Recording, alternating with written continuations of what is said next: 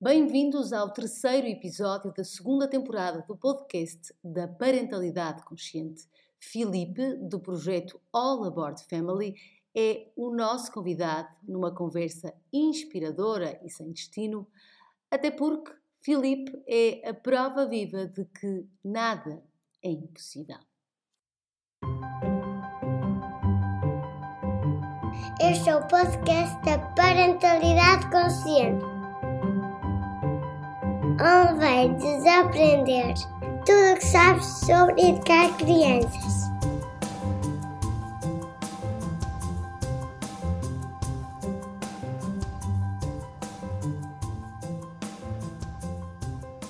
Bem-vindos a mais um episódio do podcast da Parentalidade Consciente, segunda temporada, exclusivamente com homens, para que possamos tornar este desafio da parentalidade mais democrático. Olá, Mia, obrigada por estares connosco mais uma vez. Olá, Mariana, super entusiasmada porque aqui estar mais uma vez, esta, esta temporada é um máximo.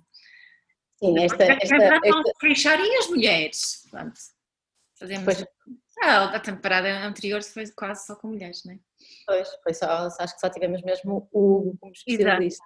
Uhum. Portanto, portanto, vamos aqui aos homens. Olha, por falar em, em, em homens, trazemos hoje um convidado de testemunho, não é? O Filipe, do All Aboard Family, que tem uma história uh, muito bonita para contar e que, e que é alguém que, que nos inspira. Olá, Filipe, bem-vindo. Olá, bom dia. Olha, Filipe, para, para quem não, eventualmente não te, não te conheça, fazemos só aqui uma, uma breve apresentação tua. Tu és o Filipe, tens, tens dois filhos, o Gui, e tens o teu bebê Manuel, que tem quanto tempo? Manuel? Sim, sim, Manuel, sim. Tem vizinhos, e tu e a Catarina, há sensivelmente, talvez, já, já terão passado dois anos, Filipe? De? Do All Aboard Family, de começar ah, a... Não, um ano, um ano e pouco. Um ano sim. e pouco? Decidiram aventurar-se numa volta ao mundo. É foi, verdade. Entretanto, é interrompida pelas melhores razões do mundo, porque descobriram que a Catarina estava grávida, não foi? É verdade, sim. Então nós começámos a planear, vai fazer agosto, dois anos. Hum. Mas a viagem em si só aconteceu em março de dois mil e dezanove. Aí foi o nosso ir. E realmente foi uma aventura muito, muito boa. Uh, viajámos sempre com o nosso filho Guilherme, que já uh, faz anos em abril, por isso ele estava a fazer dois anos, um, e viajámos ao todo já por vinte e oito países com ele, um, entre Europa, Ásia, uh, fomos à América Central, foi muito bom. Entretanto, estamos nós em plena Ásia e... Eis que soubemos que vinha mais um, um bebê. Uh, e aí nós, nós tínhamos planos na altura para fazer até dezembro e isto nós uh, soubemos em outubro. E os países que nós íamos uh, na altura estavam a passar por alguns, nós sentimos dificuldades. E como nós acreditamos que uh, nem as coisas têm um motivo por acontecer, nós decidimos regressar a, a Portugal e pronto. E hoje, hoje ainda entendemos mais o motivo de termos regressado. Claro. O que eu costumo dizer é que fizemos um bebê numa volta ao mundo, passou por uma pandemia, onde estivemos em isolamento, mas já está connosco, nasceu em junho e, e foi mesmo o melhor do mundo. E eu costumo dizer que foi feito nos Emirados Árabes Unidos, a prima, o primeiro teste de gravidez foi na Indonésia, a prim, o primeiro, os primeiros enjoos da Catarina em Taiwan e a primeira ecografia para garantir que estava tudo bem foi na Tailândia. Caramba, caramba. É um bebê que já viajou por quatro sítios pelo menos. Exatamente, um bebê muito viajado. Olha, mas, mas tudo, tudo isto é... é assim de, de filme, não é? Daquelas coisas que é, que é muito bonitinho e que a gente diz, ah caramba, eles vão dar uma volta ao mundo, devem ter uma vida perfeita, deve ser tudo muito fácil. Só que não, não é? Vocês têm, têm uma história de vida como toda a gente e tu em particular és doente renal e portanto tinhas que, neste desafio da, da, da volta ao mundo, tinhas que fazer a tua, a tua planificação com muito mais controle do que outra pessoa qualquer, à custa da diálise. Faz a diálise dia sim, dia não? Eu faço diálise três vezes por semana, segundas, quartas e sextas, quatro horas cada tratamento. E realmente isso que estavas a dizer é verdade. As pessoas dizem, ah, que coragem que vocês tiveram, largar tudo. Claro que é preciso coragem, mas hoje em dia, ao olhar para trás, eu lembro-me de, de eu e a Catarina termos este sentimento de o que é que nós vamos fazer da nossa vida? Qual é a nossa missão de estarmos aqui? Um, e isto passou por um processo que foi perceber em que é que nós também poderíamos ser útil para as outras pessoas. E então nós conseguimos juntar um projeto, que foi o All Aboard Family, a volta ao mundo, com um doente renal e viajar com uma criança. E depois tínhamos a Catarina, que também sempre trabalhou numa multinacional durante dez anos, já estava num lugar bom na empresa e decidiu largar tudo e ir. Isto para, com trinta anos, não é? Nós temos os dois trinta anos, eu acho que é, foi importante para nós percebermos uh, o que é que podemos dar às pessoas e também para nós. Isto foi um crescimento claro. brutal. Nós, nós sentimos ao longo deste ano, para o Guilherme, para mim, para a Catarina, foi um crescimento brutal. E, e aí foi, tornámos o projeto uma missão de vida, que é mostrar às pessoas que tudo é possível. Eu realmente tenho esta limitação de ter que fazer diálise. Conheço casos em Portugal que as pessoas nem sequer saem da sua própria clínica para ir visitar familiares ao norte, ao sul, porque têm medo, porque várias razões. E então aí eu senti que conseguia começar a tentar desbloquear estas mentalidades. Então nós decidimos, decidimos vamos dar a volta ao mundo e provar que tudo é possível. E então eu já fiz diálise. Uma vez eu contei mais de quarenta ou cinquenta cidades diferentes, mais de trinta países. E correu tudo bem, estou aqui, por isso é, é não, é um ato, não é um ato de, de inconsciência, não é? Isto para, para, para quem nos ouve perceber que não, tu também tens medo, não é? Também claro, claro que sim. Tu, tu, tu, tu pões na balança as coisas e, e, e pões o medo para trás, de alguma forma, mas tu também, e esses sentimentos também te atormentam, não é? Tu também tens medo, tu também ficas frustrado, não teria partilhavas no, no Instagram que, que estavas chateado um dia com a diálise, portanto, tu também tens esses, esses sentimentos maus todos, não é? No meio claro, deste... claro, sim. Ah, mas atenção que para fazer um, um passo destes, ah, já houve um trabalho atrás, não é? Eu faço diálise há três anos e isto só aconteceu no último ano. Por isso eu considero que os dois primeiros anos de diálise foi toda uma aprendizagem. E eu acho que é muito importante, eu tenho tentado sempre passar essa mensagem, que é, à medida que nós estamos a, a iniciar o processo, perguntar as coisas, saber o que é que realmente está a acontecer, o que é que é o tratamento, porque no início eu achei, é o fim do mundo. Eu vou deixar de viajar, vou ter que deixar a minha empresa, porque vou ter que passar horas e horas ligadas à máquina, e isso realmente já estava-me a deixar muito frustrado, e é muito fácil passarmos essa, essa linha que tudo vai correr mal. Ou não passamos a linha e começamos a questionar as coisas. Então, mas como é que funciona a diálise? O que é que vocês me fazem? Como é que isto, esta máquina, o que é que isto faz? Como é que eu me vou sentir? E é muito importante este, este querer conhecer para, num futuro, poder, por exemplo, dar um passo destes, que é, ok, eu sinto-me seguro em fazer hemodiálise em qualquer parte do mundo. Questionar, não é? Basta aqui de, de, de questionar. É uma coisa que... É uma prática que tu tens também e que tu promoves junto dos teus filhos. O Manuel ainda é pequenino, mas com o Gui também. Não é? Uhum. E, e o fazer questionar as coisas. Não é? Falando claro. De ti com o pai também. Tentamos, tentamos sempre e mostrar esse lado. E, e algo que nós, por exemplo, no, nesta viagem nós quisemos ensinar ao Guilherme é, é muito isto. Nós, nós viajámos por países com culturas completamente diferentes. Desde a Europa até a Ásia, até a América... Para quê? Para mesmo ele começar a perceber que todos nós somos diferentes, existem culturas diferentes. Nós estivemos em Israel com a população católica, ortodoxa, cristã, como houve um fim de semana que atravessámos a fronteira e em pleno Ramadão estamos nós em Petra. Por isso, país árabe.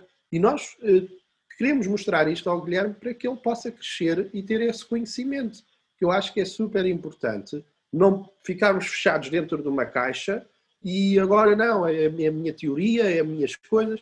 E então acho que o questionário é super importante para o nosso conhecimento. Tu tiveste, tiveste esse questionamento enquanto, enquanto, enquanto filho, para perceber aqui, vocês são um casal muito aberto, não é? Com esta, com esta abertura de, de cabeça que tu falavas. Tu também cresceste numa, numa família assim ou foi um processo individual teu e depois com a Catarina também? Eu, eu considero que cresci numa família assim. Primeiro porque nós somos três, eu tenho mais dois irmãos, eu sou o mais novo e eu consigo entender, sim, eu consigo entender que, claro que as coisas que a minha irmã viveu, que é a mais velha, são completamente diferentes das minhas, mas isso para o meu lado acaba por ser benéfico porque os meus pais já tiveram outra mentalidade na forma de, de, de, de ensinar. E a, e a minha própria irmã é, é, diz isso. Ah, os pais comigo não fizeram isso. Aí não sei o quê. E então eu sinto que sempre tive a possibilidade de perguntar. Um, eu lembro-me, o meu pai, o meu pai é da Marinha, foi da Marinha, porque agora já está reformado, e ele sempre nos foi partilhando histórias, foi sempre... Eu acho que isso vai buscar um bocadinho o conhecimento que nós queremos adquirir para depois também questionar, não é? Então, eu considero que sempre tive essa possibilidade. Claro que depois chega uma altura da, da nossa vida que nós começamos a fazer as nossas escolhas um, e aí começamos, se calhar, a, a construir, como se costuma dizer, o nosso próprio caminho. Quando a Catarina, um, quando eu me junto com a Catarina, começámos a namorar, depois casámos, um, eu acho que naturalmente as coisas também foram acontecendo. E aí um, começámos a, a crescer juntos e a questionar outras, outras coisas. Sabes, oh, Filipe, eu, eu costumo dizer que há o estudo da antropologia eh, e de, de olharmos para outras culturas é a melhor forma para nós descobrirmos a parentalidade que nós queremos realmente praticar e aquilo que faz sentido fazermos como mães e pais, não é? Como é que tu te relacionas nisso? Porque tu deves ter visto, não é? Passaram por tantas culturas diferentes, práticas de parentalidade muito diferentes. Sim, é verdade. Um, mas mesmo, por exemplo, não falando só da viagem, eu uh, vivi isso, porque eu vivia numa zona de, de, de Lisboa, Conselho da Amadora, onde, por exemplo, eu já tinha várias culturas. Mas... Eu estudei numa escola um, onde os meus pais, lembram-se, neste caso, do primeiro ao quarto ano, onde eu cheguei a, eu cheguei a casa a falar crioulo, um, porque aprendi e, e quando somos novos aquilo parece tudo fácil. Yeah. Um, por isso, eu, eu já quando era novo eu vivia nesta, nesta multiculturalidade, se é assim que se diz, um, e, conseguia, e conseguia perceber as diferentes culturas. Obviamente, quando inicio a viagem, há muito mais do que só as culturas, não é? Um, e pegando, por exemplo, no, no caso da, da, dos pais, obviamente um, eu tenho noção como é que, por exemplo, um exemplo bom que eu agora estou-me a recordar, na Turquia, nós fomos à Turquia, epá, e é impressionante os homens, aqueles homens de barba que quase não mostram um sorriso, eles pegavam no Guilherme e cuidavam do Guilherme como se fosse, epá, era impressionante. No início... Para mim, para a Catarina, aquilo era estranho. Havia algum preconceito. Primeiros dias nós achávamos, opá, tu tira-me as mãos de cima do Guilherme, o que é que, o que, é que estão para aí inventar? Quando nós começamos a perceber que eles cuidam de, do, dos pequenos de uma forma tão genuína, pá, era impressionante. Eu lembro-me que nós fomos visitar um sítio e o Guilherme pôs as mãos no chão. Opá, o rapaz saca das toalhitas de uma mala e começa a lavar o Guilherme. Sério, tirou-lhe a roupa, começa a lavá-lo. Uh, e, foi, e, por exemplo, estamos a falar de uma cultura, vá, tudo bem que a Turquia tem a parte da Europa, já é muito ocidental, mas ainda é um país árabe. Considero, não é um, não é um país árabe, mas tem uma cultura ainda muito... muito uh, na Ásia, por exemplo, notamos, claro, que as mães estão sempre o dia todo com os filhos em casa, mas uh, nota-se que se for para ir à rua, jantar, vai o pai e o filho. Há uma ligação muito grande. É... Mas, mas Mas, por exemplo, pegando no meu caso, eu lembro-me de quem me ia buscar à escola era o meu pai, não era a minha mãe. Quando eu, quando, as reuniões de, de, de, de escola era o meu pai, que também ia, não era a minha mãe. E de alguma forma isso também... Eu vivi isso, por isso é, é diferente. E, e de alguma forma isso também faz com que tu sejas esse, este pai presente, não é? Este pai que participa de igual maneira na, no, no crescimento dos teus filhos. É, é parte da Catarina que as coisas acontecem, não é? A Catarina não está à frente e tu atrás, não? São os dois lado a lado neste processo. Claro. E eu sinceramente não me via, deixa-me só acrescentar, eu não me via, uh, claro que já aconteceu e na altura que eu tinha a empresa de turismo, eu, eu tinha que dizer, Catarina, tens que ir buscar o Guilherme, e eu ficava dez ou quinze dias fora a trabalhar, mas isto é uma situação. De resto, eu acho que sou, sou eu o primeiro a dizer, não, não, eu vou e eu trato, eu vou e eu quero fazer. Eu acho que é, é sei lá, é tão natural que, que dá para fazer. E a Catarina deu-te também esse, esse espaço, porque, porque o que eu às vezes percepciono é que muitas, muitas, muitas mulheres, por causa do que deve ser, não é? Da mãe que devem ser e da mulher que devem ser, põem o marido um bocado para, para segundo plano na questão da, da, da parentalidade, ou seja, querem assumir tudo, queixam-se imenso que são elas que vão buscar os filhos, mudam as fraldas, brincam, fazem os trabalhos de casa, queixam-se disso, mas na realidade, quando o marido tenta ser mais ativo, eh, dizem, ah não, não, deixa estar que eu faço, que tu não fazes tão bem. Pois, isso, isso é verdade. Existe, é, põem logo aquela barreira que se queixam, mas também não, não abrem a possibilidade. No meu caso, eu não, nunca senti isso. Acho que foi super... Uh, genuíno de conseguir perceber o espaço de cada um e, sei lá, quando for preciso entrar em cena, eu entro em cena uh, e gosto mesmo. Uh, um exemplo prático, por exemplo, na, na questão do Guilherme, uh, na, quando, quando foi a questão da amamentação, a Catarina com o Guilherme, as coisas não correram bem. E eu fui o primeiro a dizer, olha, ao menos vem o biberon, eu vou poder ajudar à meia da noite. Fica a descansar que eu dou o biberon. Uh, e aí, então, eu senti que entrei a cem por cento. Por exemplo, agora com o Manuel isso já não acontece. Eu às três da manhã não me adianta acordar porque eu não posso fazer nada. Uh, porque agora está a correr tudo bem. Por isso, uh, com o Guilherme, então, foi quase... Agora é a minha vez. E cuidei. Há, há outra coisa que, que a Mia fala muito e que, e que eu acho que, que tu também estás muito comprometido. Mais do que fazer as tarefas em si, é... Fazer, ser gestor do projeto de família, ser também gestor do projeto de família. O que é, que é isto? Também pode explicar melhor que eu, mas basicamente é pensar na orgânica da família, não é? Nas tarefas, no que, como é que vamos fazer, e tu, além de executar as tarefas em si, também estás lá em cima com a Catarina, a gerir este projeto, digamos. A ver as necessidades. O que eu costumo dizer, uh, Filipe, é que um... As mulheres dizem muitas vezes, ah, o meu marido até ajuda lá em casa, até ajuda, mas mesmo assim eu sinto-me tão exausta. Porque elas continuam a ser muito as gestoras do projeto de família, e ser gestora do projeto de família significa também eh, ver as necessidades todas, planear e, e distribuir as tarefas, e não é só a execução das tarefas que é cansativo. Muitas vezes é tudo isso, não é? Segura, tu, tu estavas a dizer que geriste a tua empresa, não é? Tu tens que pensar em tudo, tu tens que saber quem é que vai fazer o quê, quando, como, hum, que necessidades é que temos, não é? Portanto, o que eu acho que a Mariana está a propor aqui é que tu, vocês te partilham essa tarefa de, de gestão do projeto de família. Sim, eu acredito que sim, mas quando nós acabarmos aqui eu já vou ter com a Catarina e já lhe vou perguntar. Tu achas que uh, eu... faço, mas, se houver um mas, eu sei que alguma coisa não está bem. Mas, não, eu acredito, eu acredito que, que consigamos estar os dois.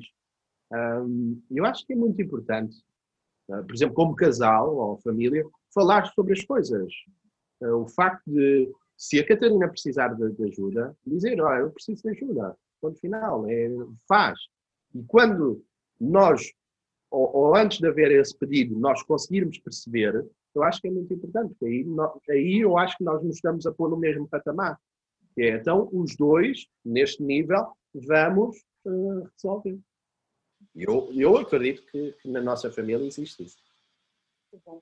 Eu estava aqui a pensar também noutra coisa, há pouco a minha falou das diferentes culturas na viagem, e uma, uma, uma questão que deve preocupar muito os pais é, é a questão da alimentação, não é? Com crianças pequenas. Ah, mas ele tem dois anos, então ele não vai comer a sopa todos os dias. E tu percebeste claramente, não é, com a tua experiência, de que uh, uh, há várias formas das crianças se alimentarem de uma, de uma forma saudável, não é? Não existe uma, uh, uma dieta correta, não é? Claro, é assim. Quando, quando nós viajamos, e, e, e no fundo essa pergunta talvez tenha sido a que mais nos fizeram. Ah, e a alimentação da criança? Ele só tem dois anos. E mesmo com um ano, ainda dá para fazer. Em qualquer país, existe sempre fruta ou vegetais. Isto é o básico. Pronto. Temos a vantagem de muitos dos países ainda existir arroz. Okay? Por isso, estamos, temos aqui três elementos que dá para perfeitamente fazer uma uh, alimentação mínima. Uma sopa, um arroz. Uh, por exemplo, na Indonésia, nós fartámos de comer sopa de abóbora. Eles fazem muito. É, em qualquer restaurante que nós íamos era sempre sopa de abóbora. Nós já sabíamos. Como nós temos a sopa de legumes em qualquer restaurante, eles têm sopa de abóbora. Por isso, era sopa de abóbora que havia. Fruta, sempre. Isso então há em qualquer lado. É quase...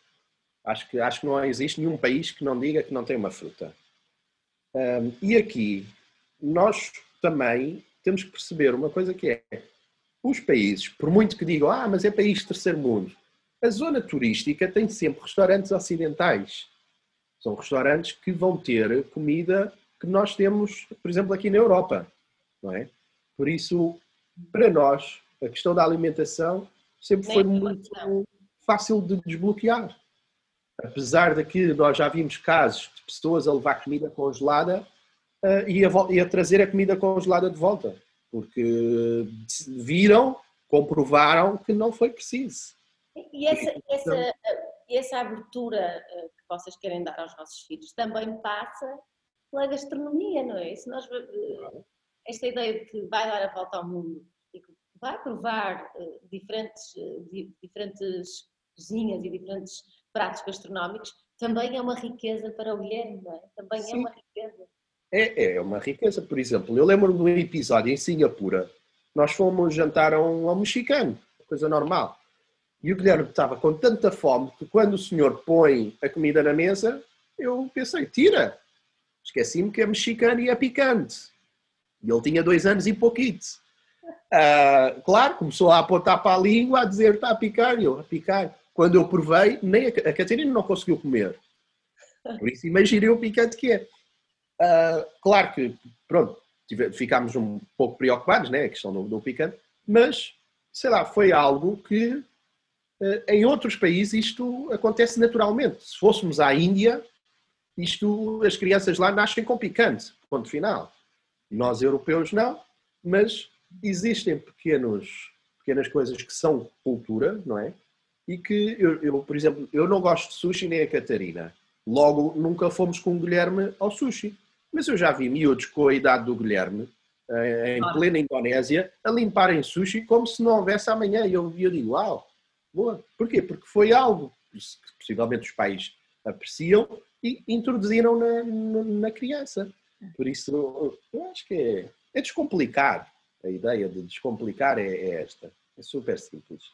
E entrar dentro da cultura. Fruta. Há muita fruta que hoje em dia acho que acredito... Com a exportação, nós já temos imensos tipos de fruta no continente e outras coisas quaisquer. Mas há, há dois anos, três anos atrás, quando nós íamos para a Ásia, havia fruta que eu nunca tinha visto na vida. Mas eu fazia questão de experimentar, porque se eles estão a comer e, e não lhes está a acontecer nada, também quero. Irão para lá, não é? E, e com o Guilherme aconteceu isso. Aconteceu isso.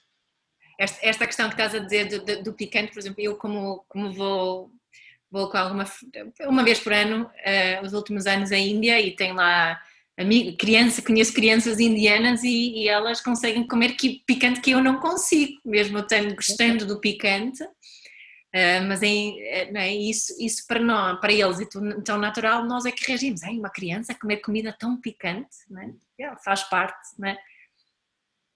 Que outros desafios é que vocês também sentiram assim na, na, vossa, na vossa viagem? A Catarina na altura partilhou comigo que havia alguma reticência também, creio que era da família dela, que ficaram com algum receio quando vocês... No início, no início quando nós fomos em viagem, hum, eu acho que foi um bocadinho o um choque de deixarmos tudo e irmos.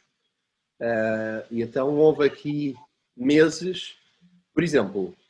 Eu disse que a nossa viagem foi, plane... foi começada ou pensada em agosto de dois mil e dezoito. De agosto até dezembro ninguém soube. Porquê? Porque nós quisemos que o projeto ficasse forte, uma coisa bem pensada, para que quando nós anunciássemos não houvesse o risco de começarem a pôr entraves e nós não termos pensado neles. Então, como não íamos ter resposta, muito rapidamente desistíamos do projeto. E eu tinha esse medo. Sim, eu tinha esse medo em relação à Catarina, que é, se a, se a mãe, a família dela, neste caso, viesse contra, ela muito facilmente abandonava o projeto. E então estes seis meses serviu para nós ficarmos bem unidos, fortes, perceber qual era a nossa missão, o que é que nós queríamos fazer do projeto, para que quando anunciássemos, ok, vai haver esse choque. Os meus pais, por exemplo, no caso dos meus pais, eles foram os primeiros a dizer...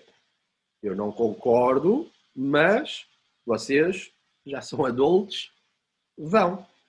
Hoje em dia, tanto falando com os pais da, da Catarina como com os meus, entendemos que, ok, as oportunidades que foram gerando e todo o trabalho que nós tivemos a fazer, porque no fundo isto virou o nosso trabalho a tempo inteiro. A questão, hoje em dia, das redes sociais, virou o nosso trabalho a tempo inteiro. Nós dedicamos o dia inteiro a produzir conteúdo, a, a planear. Obviamente agora, por causa desta questão de Covid, não estamos a planear viagens, nem, mas escrevemos para o blog, tentamos sempre passar informação e ajudar outras pessoas. E então hoje em dia os nossos pais já olham para o projeto como, ok, eles construíram algo que eh, há anos atrás seria impensável, nunca quem, quem largasse tudo ou teria imenso dinheiro e voltava e continuava tudo normal, ou iria ser uma, algo mesmo útil. Então hoje, conversando com os, com os pais da Catarina, eu, tanto com os meus, acho que já não há essa, esse choque inicial que houve, de não, vocês são malucos, o que é que vocês vão fazer, ainda por cima com o Guilherme, e tudo entre renal. E então agora acho que está tudo encaminhado, e eu digo, até ao final de dois mil e vinte, em princípio não, não irá acontecer. Mas só nos faltam dois continentes para completar a volta ao mundo. É, a África e a América do Sul. Vocês querem, vocês querem regressar à, à viagem. Uhum. E temos que completar a quatro. Aí, sem dúvida. Por isso, só falta a África e a América do Sul e, e queremos ir à Austrália. Acho que faz parte. E fica, e fica completo. Olha, tu estavas, estavas aqui um, a falar Da, da questão da utilidade, que tu, tu sentes-te útil nesta, nesta missão de fazer aquilo que vocês gostam.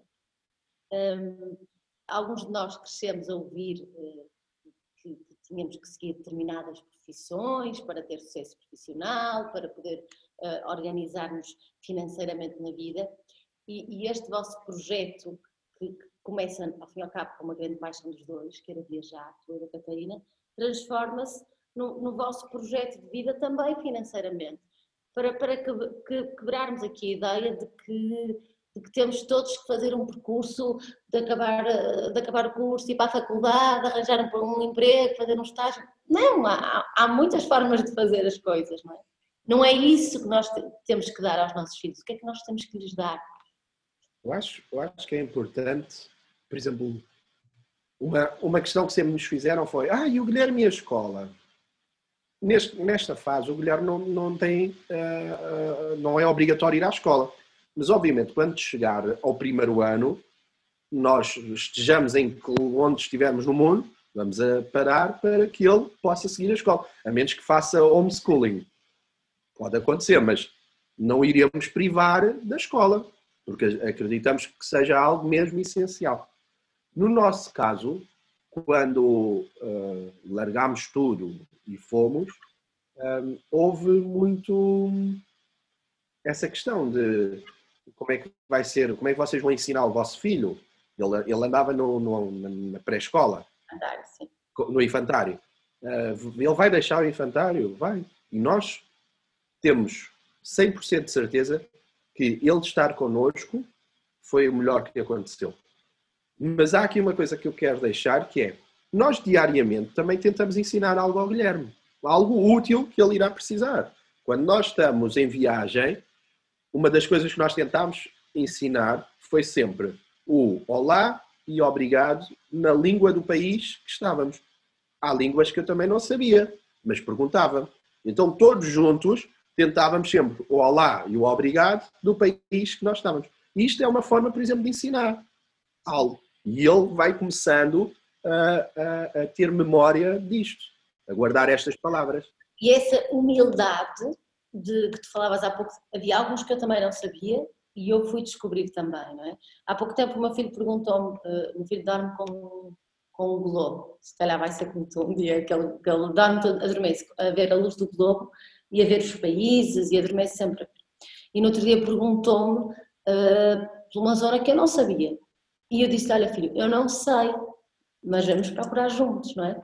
Esta ideia de que nós também não temos que saber tudo, não é? Nós podemos ainda não saber e propor-nos a descobrir com eles, não é? E muitas, muitas vezes eles são essa porta, esse portal para o nosso próprio conhecimento.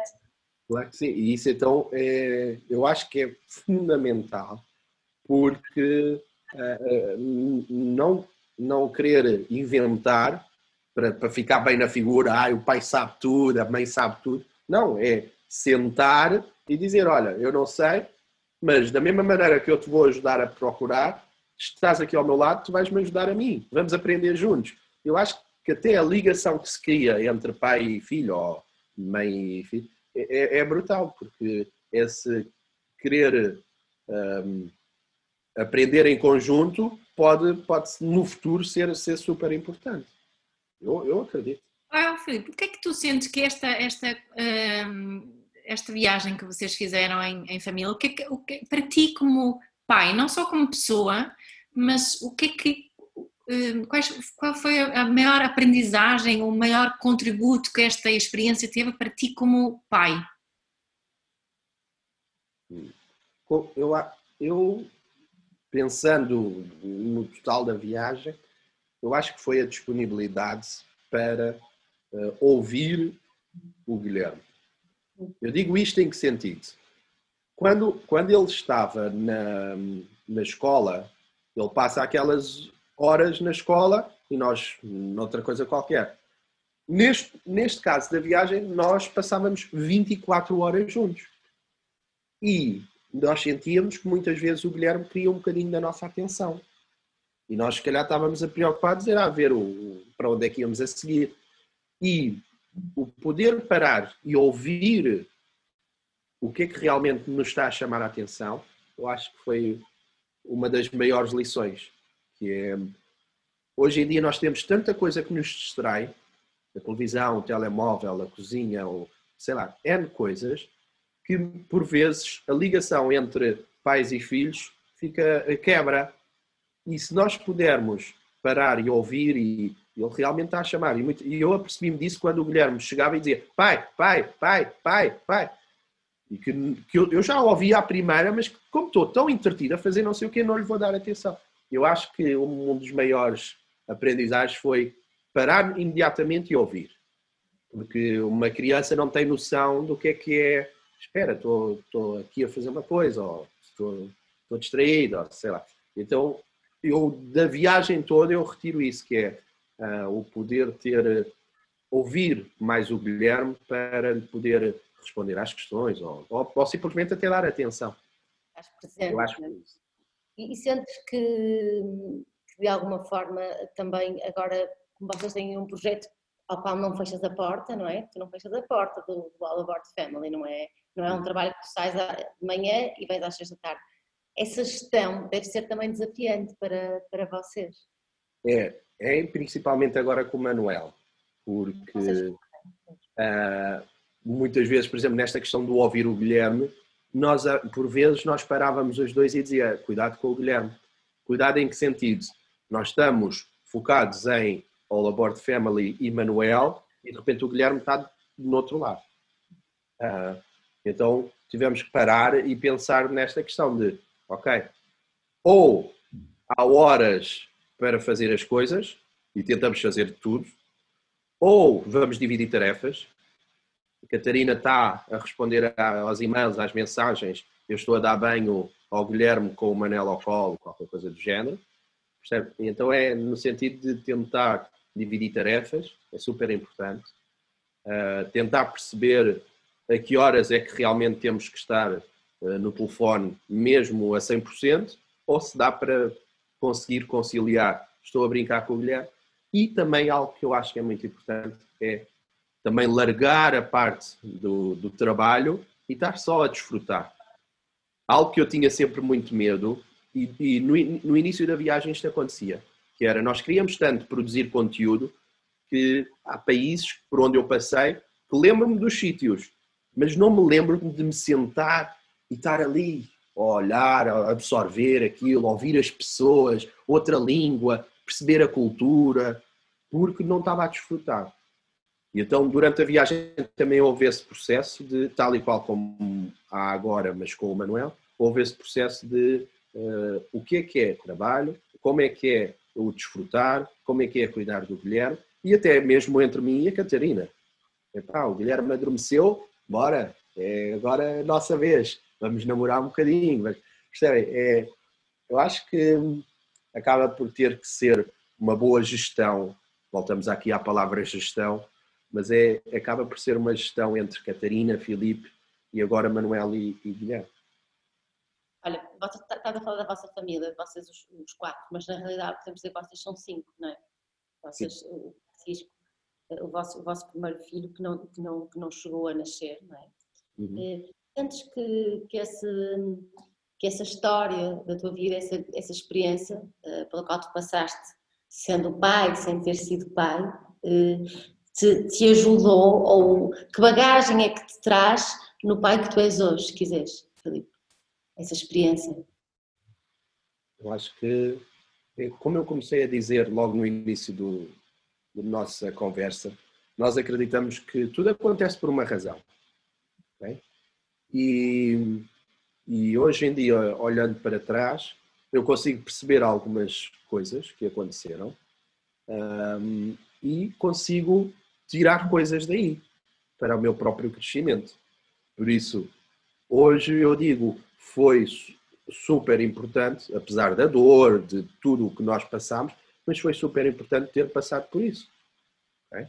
E realmente o Francisco é considerado o nosso primeiro filho, nós acompanhámos tudo, tivemos que interromper a gravidez, porque já não era mesmo uh, viável. E O que, é que, o que é que eu hoje olho para trás e digo? Foi parte do nosso processo de crescimento. Se é justo ou não é injusto, isso é outro, acho que é outra conversa, porque uh, a parte de como ser humano e crescer como, como pai que hoje sou e ser humano que hoje sou, uh, eu acho que teve, é, teve que passar por esse processo. Sem, sem dúvida. O que é que aprendeste com isso também, como, como, como pai?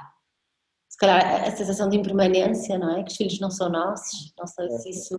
Eu aprendi isso, mas eu, eu já vivia um bocadinho isso por causa da doença renal, que é, hoje em dia, com a tecnologia e a medicina tão avançada, há princípio que não se morre da, da doença renal.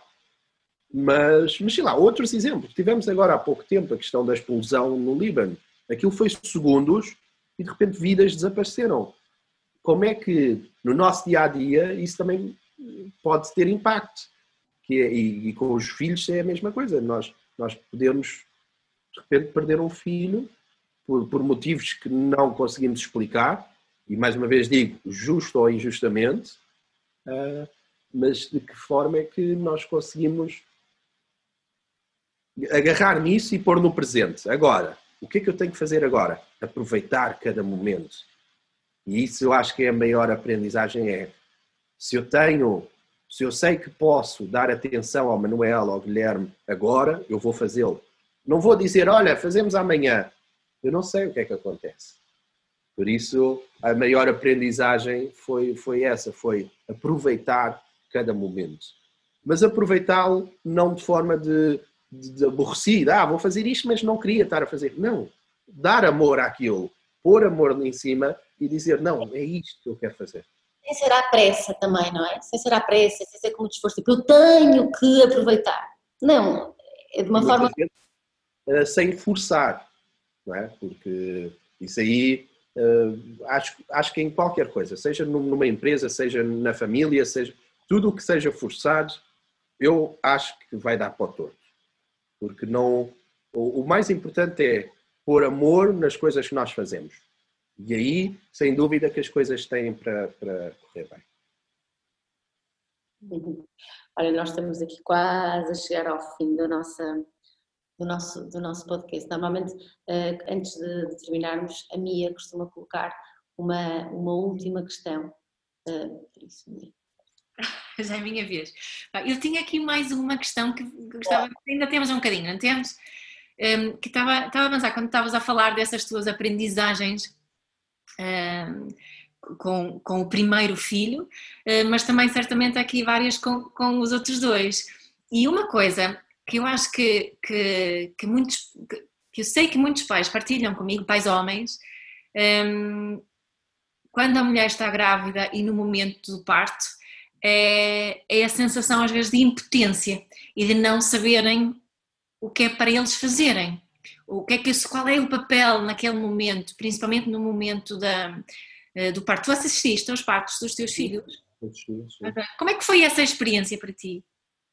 Olha, eu já comentei várias vezes isso, que é, do Manuel tenho mais memórias, tudo bem que foi mais recente, mas sei cada pormenor que aconteceu, porque foi a uma velocidade impressionante. Sorte. Em três horas estava tudo a acontecer.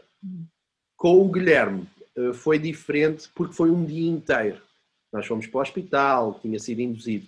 E também há aqui uma questão que é, a fase da vida que eu estava a passar quando o Guilherme nasceu era completamente diferente do que eu estava a passar agora. Quando o Guilherme, eu começo a fazer uh, hemodiálise no dia dezanove de abril e o Guilherme nasce dez dias a seguir.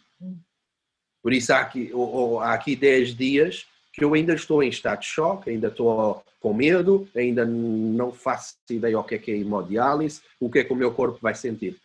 Obviamente eu lembro-me do, do processo de de ver a Catarina uh, na bola de pilates, ter posto música, ter dançado com a Catarina. Eu lembro-me deste processo todo. Mas a parte do, da expulsão do bebê, não é? Do parto em si, tenho, tenho algumas memórias. Agora, do Manuel, perguntem-me o que quiserem que eu digo-vos tudo. Tudo, tudo, tudo. Uh, eu acho que a fase da vida que nós estamos é, é muito importante. E também como não. estamos... Uh, não. Diz-me, não? Estava a dizer que a nossa vida interna tem muita interferência com a vida de fora, não é? Sim, sem dúvida. E aí, uh, do Manuel, epá, é impressionante que eu consigo detalhar tudo uh, e, e foi, foi brutal.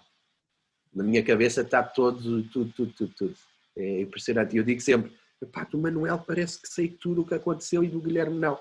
Mas quando eu parei para pensar, ok, é, percebi quais foram as diferenças. Isso acho que nos pode levar, podemos levar isso, estás a dizer, para, para as coisas mais pequeninas do dia a dia. Uh, por exemplo, uh, às vezes coisas pequenas. Uh, ontem foi um dia mau para mim, por exemplo, estava mal, estava chateada. E a, a minha filha estava a fazer coisas que faz todos os dias, que ontem me irritavam imenso. E que no outro dia qualquer, eu se calhar até achava graça. Não é? E esta consciência de que o nosso estado interno tem, muita, tem, tem uma, uma, uma relação muito estreita com a percepção que eu tenho da realidade. É, é, é fundamental na parentalidade, para nós podermos praticar uma parentalidade mais consciente, porque se eu não tivesse uh, a conhecida a Mia e aprendido tudo o que aprendi com a Mia, se calhar ontem eu tinha uh, descarregado a minha filha e, e em vez de o fazer eu pensei, ok, és tu que estás assim, tu estás irritada, ela faz isto todos os dias, vai respirar. Não é? Esta noção de que o que se passa cá dentro tem muita interferência na forma como eu vejo as coisas lá fora. Não sei se tu sentes isso. Sem, sem dúvida. Eu acredito nisso. Um, e já vivi alguns episódios nesse sentido, tal, tal como estavas a, a contar, porque, sei lá, eu, eu considero que as crianças, não é, os nossos filhos, eles, eles vêm com, com a folha em branco. E tudo o que nós lhes formos escrevendo é que eles vão moldando a personalidade, todas essas coisas. E uh, o, o nós, seres humanos adultos, Epá, é, é como, ok, eu já sei muito mais sobre a vida, mas também nós erramos muito mais. E, esse, e é isso que estavas a contar quantas vezes? Que é, uh, já fez esta brincadeira cinco vezes, quatro eu achei graça, porquê é que eu agora não estou a achar graça? Não é culpa dele, não é? Se calhar hoje eu acabei de viver uma situação que eu estou chateado. Por isso, há qualquer coisa, e isso é que tu estavas a dizer que eu acho que faz sentido, que é, em vez de queremos culpar e dizer, para com isso, não estou a gostar, se calhar faz sentido olharmos para nós e dizer, calma, o que é que me está a levar a ter esta reação de... E não, não, pensas, ah, não, não pensas para parar, não é? Eu pedi para parar ontem, só que, só que eu não, não me passei, não é? Eu, não quer dizer que tu possas pedir para claro. parar, eu estou cansado, ok, não é? Mas, mas, mas não, não atribuir essa responsabilidade ao outro. Sim, mas, por exemplo, deixa-me só uh, acabar com isto. Quando eu chego da diálise, por exemplo, eu estou extremamente cansado, o meu corpo está extremamente cansado. E, e eu lembro que no início, nos primeiros anos, primeiras semanas, o Guilherme chorava e eu já estava a revirar os olhos. Eu não tinha capacidade para reagir. Com o Manuel eu já não faço isso. Porque já entendi aquilo que eu estava a dizer. A criança não está a chorar porque está a apetecer me chatear. Não, está a chorar porque necessita de algo. Agora, se eu é que não estou cem por cento capaz, porque infelizmente tenho que estar a fazer o tratamento de algo, se calhar eu já não vou dizer para de chorar. Neste sentido. Um, e hoje em dia eu, eu já consegui perceber essa questão de o que é que realmente nos faz uh, querer ter uh, ações para com os nossos filhos que sinceramente não acho que sejam, não sejam as mais certas. Bom, a última pergunta então é sempre a mesma, Filipe, e nós costumamos perguntar qual é a tua principal intenção como pai? Ok, eu gosto dessa pergunta. Uh, a minha intenção como pai é poder, no caso do Manuel e do, e do Guilherme, mostrar-lhes que a vida pode ser frágil, mas nós conseguir, conseguimos virar isto de forma a que seja o melhor do mundo. E quando eu digo que é o melhor do mundo, é aproveitarmos cada momento. E eu quero mostrar ao Guilherme e ao Manuel que isto é possível. Seja na escola, um dia quando eles estiverem na escola, que eles vão dizer, isto é tão aborrecido, eu não quero estar aqui, eu vou-lhes querer mostrar como vai ser importante eles estarem ali. Por isso, a minha intenção como pai é poder mostrar-lhes que, primeiro, se estamos aqui, é por algum motivo. Eu, eu e a Catarina descobrimos que a nossa missão neste momento é mostrar que é possível viajar com doente renal, é possível viajar com crianças. É a minha missão neste, neste momento. Para os meus filhos, eu vou querer-lhes mostrar isto, que é, qual é que vai ser a razão de eles estarem cá? Vai ser, eu, eu sempre disse, nós estamos a ensinar o Guilherme a viajar. Se ele aos catorze, quinze, dezasseis anos disser, pai, quero ir fazer voluntariado numa O N G não sei onde, eu não lhe vou dizer que não. Eu não lhe posso dizer que não, porque eu ensinei aos dois anos o Guilherme a voar. Por isso eu vou ter que dizer, é isto, vai, se é o melhor que tu tens neste momento, é a tua missão, vai. Por isso, como pai, a minha intenção é sempre mostrar-lhes o, o caminho e o, e o propósito que eles têm aqui nesta vida, ou nesta terra, como se diz. Exato. Quando, quando te ouço a falar, uh, Filipe, o que, o que me sei, assim, tu pareces-me ser uma pessoa que vê muitas possibilidades e que queres mostrar as possibilidades que existem, não é? Uhum, sim. Que, que não, há uma coisa que eu digo que é, os planos que nós fazemos, muitas vezes, e isto eu tenho exemplo como, como o da viagem, muita gente dizia, ah, se correr mal, qual é o vosso plano B? Eu dizia, não há plano B. Existe o plano A, que é este processo. Se este não correr bem, eu vou criar outro plano, que é o plano A. O plano B, nós já estamos a dizer que o A vai ser um fracasso. Eu acredito nisto. Por isso, existem essas várias, uh, uh, várias uh, fases, não é? De, não me lembro a palavra que tu disseste, Mia. Probabilidades. Probabilidades, sim. Possibilidades. Então, possibilidades, uhum. Mas uh, de forma consciente, não é? De, de perceber, ok, plano, plano, plano. É. E acho que a vida assim tem, tem tudo para ser boa. És uma inspiração, Filipe. Obrigado. Obrigado. Sonhamos muito, todos nós acreditamos que sonhamos, mas não, somos, não são assim tantas pessoas que realmente colocam os seus sonhos na, na prática. Muito obrigada por isso. Não, de nada. Obrigado, obrigado eu por é. vocês me convidarem a poder fazer parte deste podcast. Não por uh, outra forma. Um dia vou querer que o Guilherme veja isto e que eu disse isto.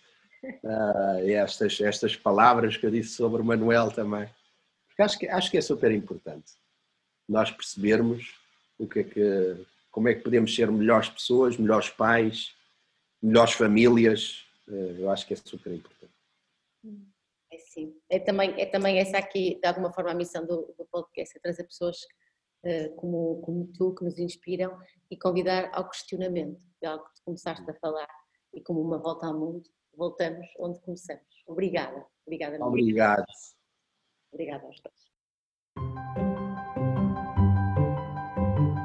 Este é o podcast da Parentalidade Consciente, onde vai desaprender tudo o que sabes sobre educar crianças.